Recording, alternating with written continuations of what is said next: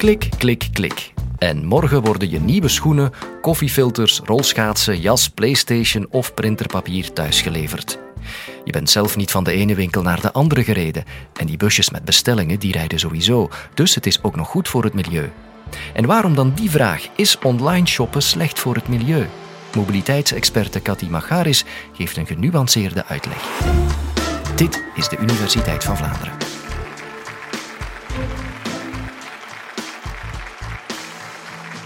Hallo allemaal.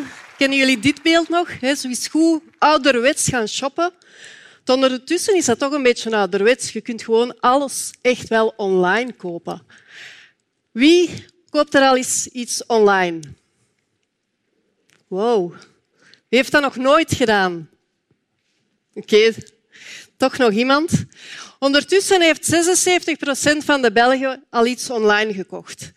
En eigenlijk waren we er vrij traag in. Als je dat vergelijkt met de U K, hier zie je de cijfers, dat is ondertussen negentig procent van de mensen die internet gebruiken, hebben al iets online gekocht.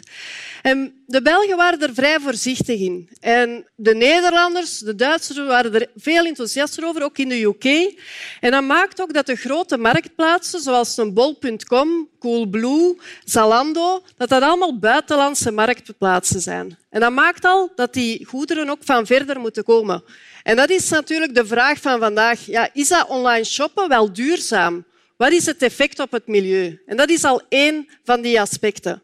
Nu, ondertussen zijn we die achterstand goed aan het inhalen. De groei voedt vijftien procent.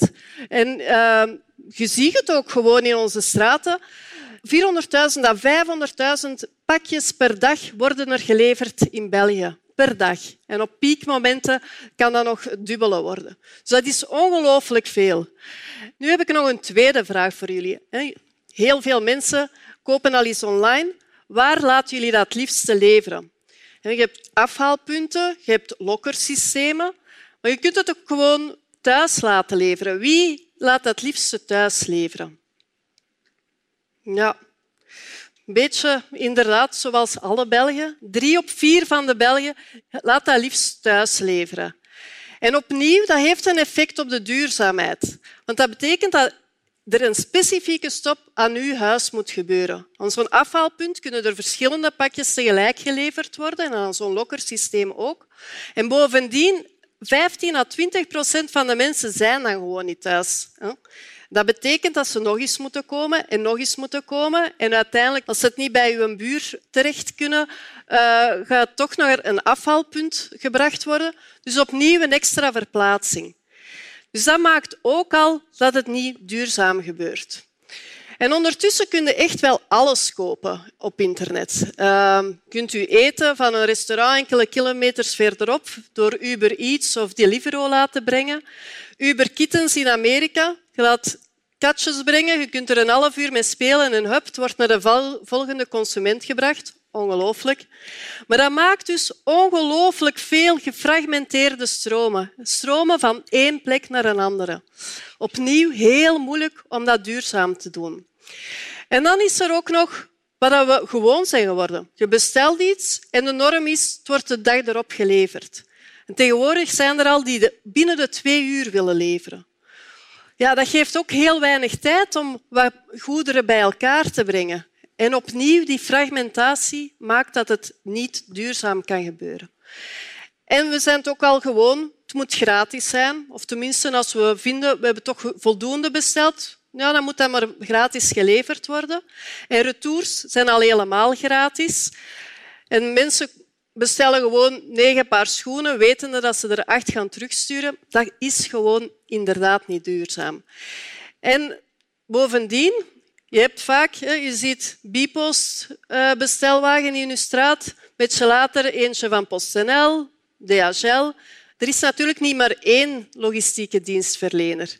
En opnieuw wordt dat, kan je dan moeilijk zaken gaan bundelen. Dus al die factoren maken dat online shoppen niet duurzaam is. Het spijt me. Hè? Dat is misschien geen leuke boodschap.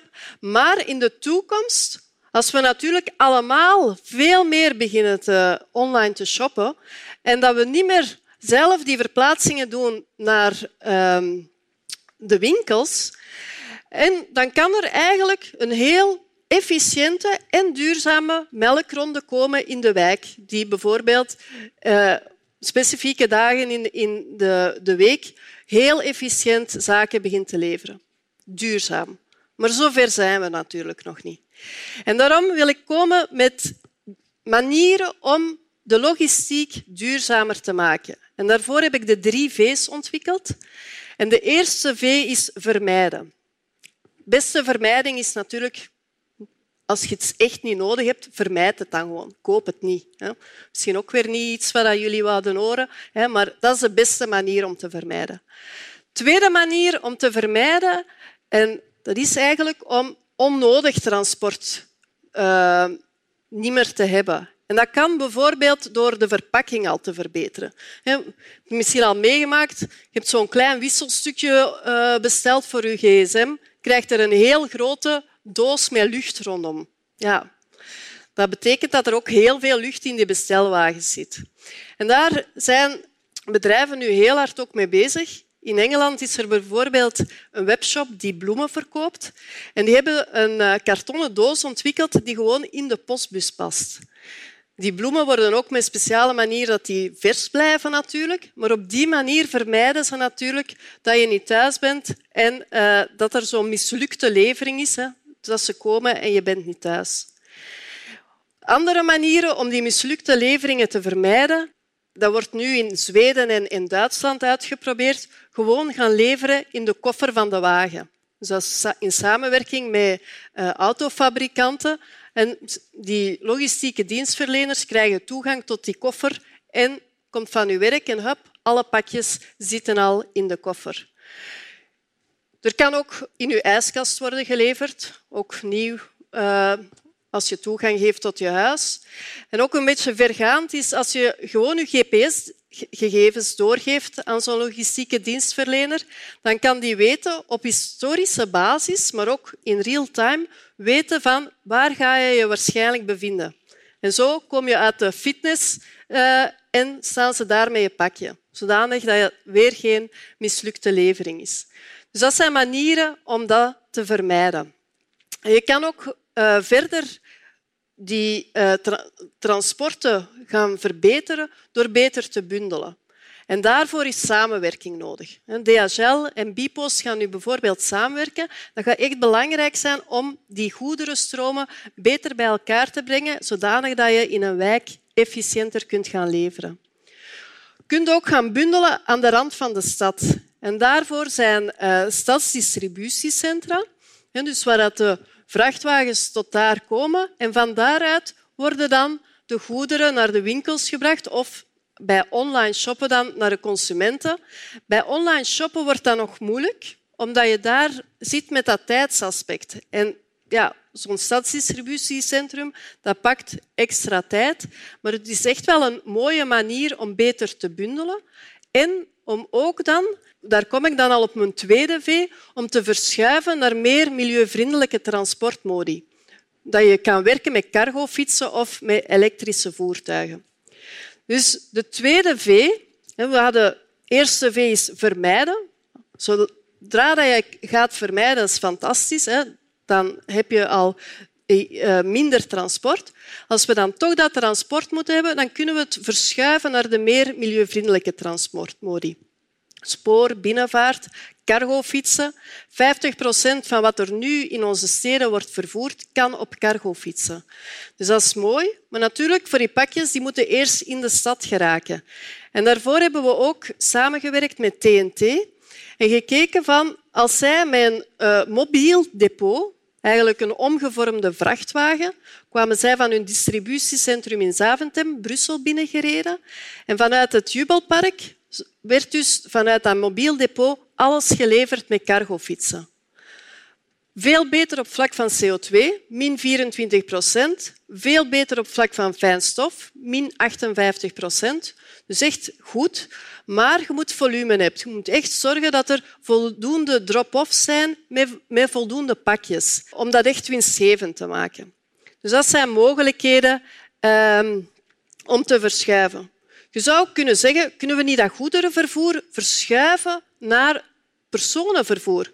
Want wij als mensen, wij verplaatsen ons toch ook. En wij zouden gewoon die pakjes kunnen meepakken op onze weg. En ook dat is al uitgeprobeerd door Bpost, uh, met concept Bringer, waar zij mensen inderdaad de crowd, uh, noemen ze dat dan, crowd logistics, hebben gebruikt om die pakjes te brengen. Wat bleek?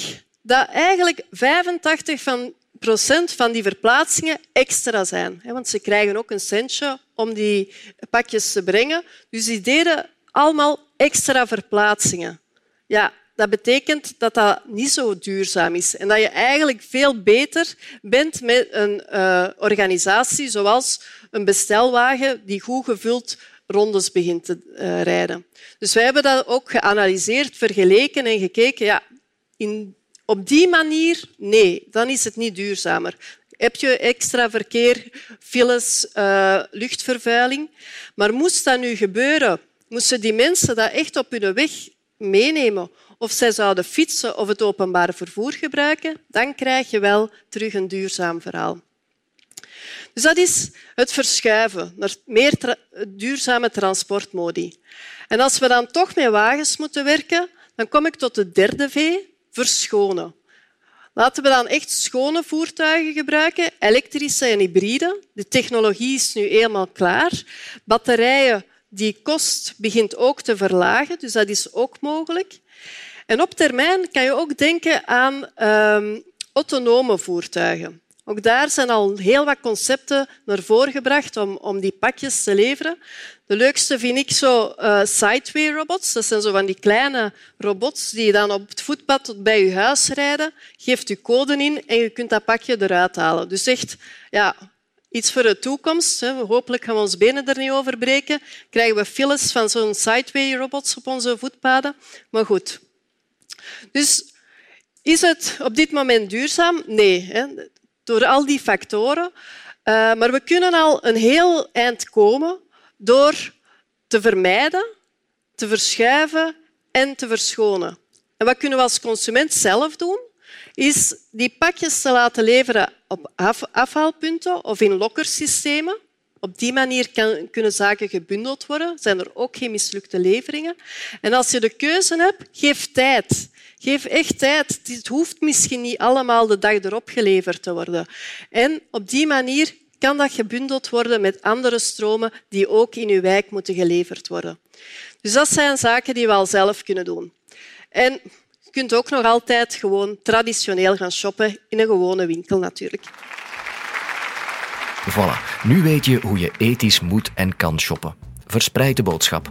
Je kan dat natuurlijk ook doen op Instagram, Twitter, Facebook of gewoon door op café te vertellen waar je dit allemaal hebt gehoord. Bij de Universiteit van Vlaanderen.